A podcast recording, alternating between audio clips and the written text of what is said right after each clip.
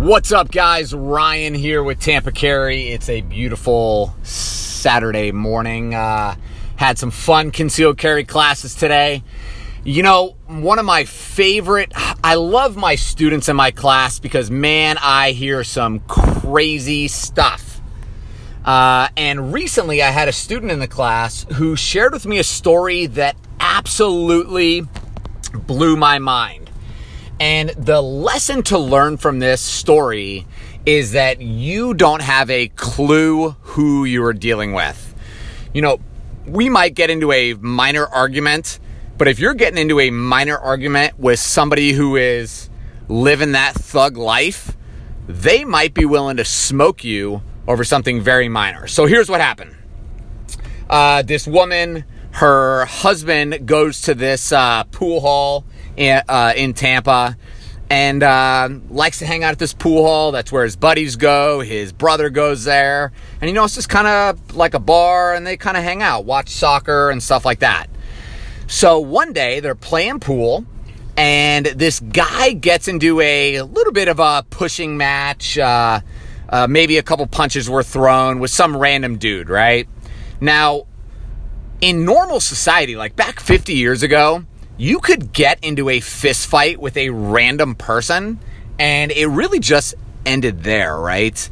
You get into a fight, you get your ass kicked, maybe you win, who knows, and then you just move on with your life.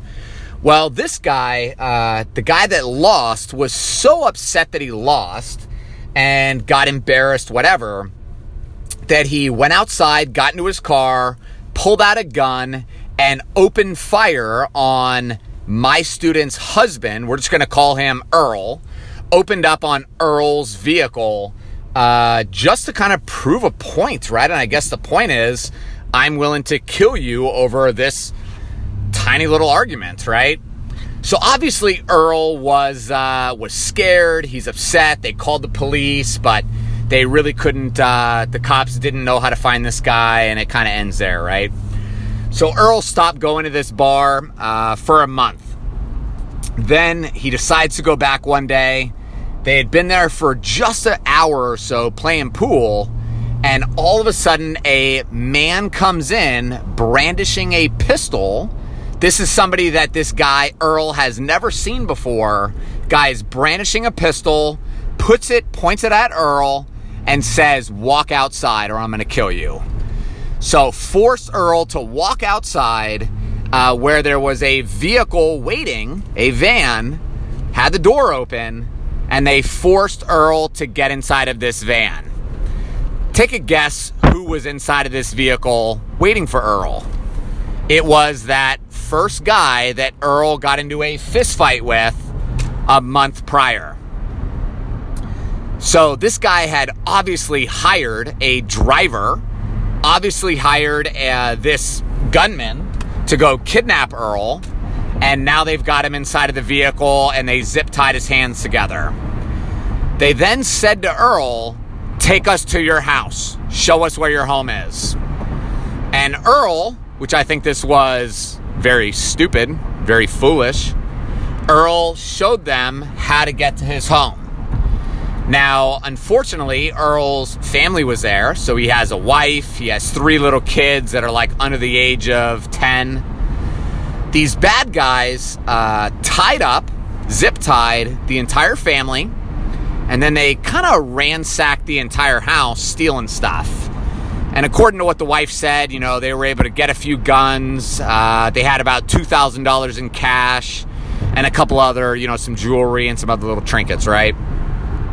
So then, as the bad guys were getting ready to wrap it all up, call it a day, a day, and move on, Earl kind of said to them, "Just leave me here." And they looked at Earl. This is where it gets scary. They looked at Earl and said, "You're coming with us. You're not going to survive." So they put Earl back into the van. Now, as they were getting, I forget to mention this, but when Earl was originally kidnapped at the pool hall, uh, Earl's brother was there. So he witnessed a kidnapping. He tried to stop it, kind of got pistol whipped, and uh, there really wasn't much that he was able to do because he was unprepared. So Earl's brother saw these bad guys at the apartment complex and decided to jump into his vehicle and start following them.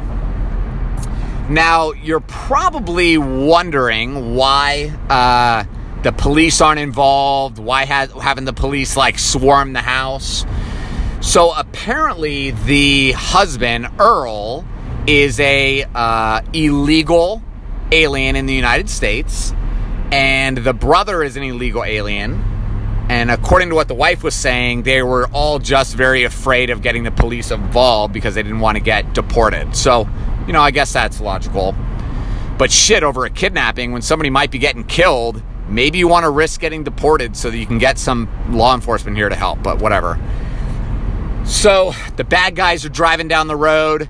Uh, Earl's brother is following them closely, and Earl's brother started ramming the other vehicle with his vehicle. Now, Earl's brother was driving a uh, like a work van, apparently. He said the bad guys were doing like 110. His work van wouldn't go that fast, so he was kind of trailing behind.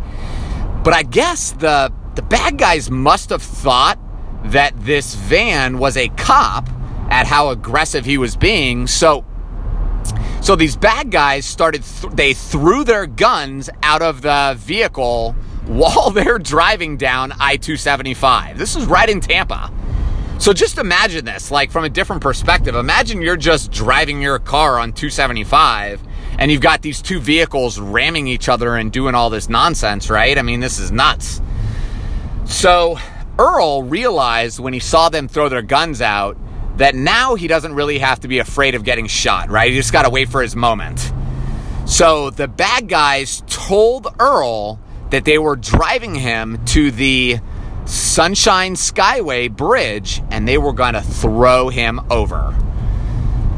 So, Earl's brother is following. He's ramming him when he can and trying to get him to stop.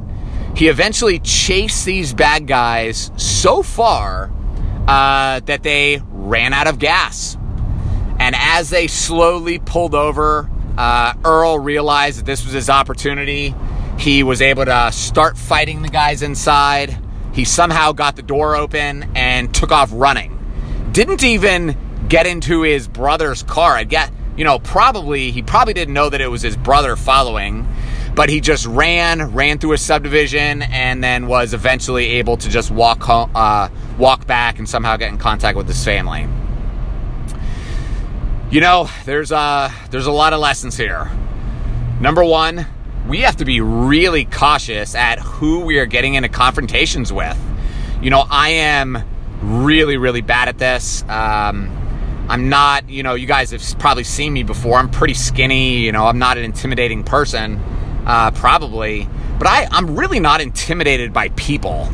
Um, so I and I'm pretty bold. I, I have an aggressive personality, uh, and you know sometimes that's a downfall because I can get into a verbal argument with somebody pretty fast, and you simply don't know who you're dealing with, right?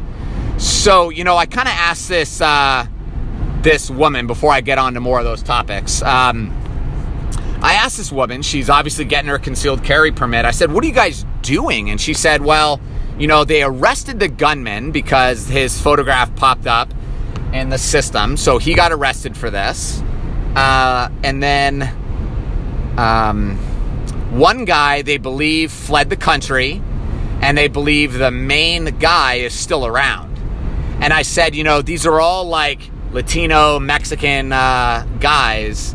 I said, do you believe this is like drug related? Is this cartel related? And she said, you know, that's what I think you know, you just don't know. You get into a minor, like you accidentally bump some dude, and to a normal per or step on their shoe, to a normal person, it's just like, okay, hey man, not a big deal. But if you're dealing with a cartel member, honestly, if somebody is willing to tie up your family, kidnap you and rob you, and then drive you to the Sunshine Skyway to throw you over the bridge and make it look like a suicide, ask yourself, is this the first time this person has done this? Probably not, in my opinion. Uh, that's not something that like a first time killer would do. I, I don't know, but that sounds to me like somebody who has done this before. Wouldn't you agree? So, uh, you know, the lesson is we don't know who we're going to get into a verbal argument with. And if we pick somebody who just found out they lost their job, just found out that their wife is cheating on him, maybe their house is in foreclosure, and then you've got a bunch of road rage with them or you're acting like an idiot, uh, you know, you may think that all you're doing is flipping somebody off or brake checking them. They might be willing to kill you over that. You might think you're just in a physical altercation, exchanging words, and maybe a punch or two is thrown. You may think, if you believe in the old school way, that that's the end of it, right? You fight and you move on. But this person may be willing to kill you over that very, very minor punch. So you just never know. In fact, I got this guy doing a bunch of road rage behind me right now, acting like an idiot. We have to be really cautious, sheepdogs. We have to really make sure we're protecting ourselves, avoiding these type of confrontations, because you absolutely never know when you're dealing with a psychopath that may be willing to kill you over something very, very minor. So I challenge you guys, uh, really be cautious in the next couple weeks, forever. Really start to learn and identify your high emotion moments and what the things are that trigger you. And start preparing for that so that when they happen, you don't lose control and potentially escalate things to the point that you or your family members may get hurt. Uh, make sure you guys connect with me on Facebook. We just started a new uh, Facebook group called Florida Concealed Carry. Uh, we're going to be posting a lot of uh, really cool kind of content on there. So, until next time, stay safe.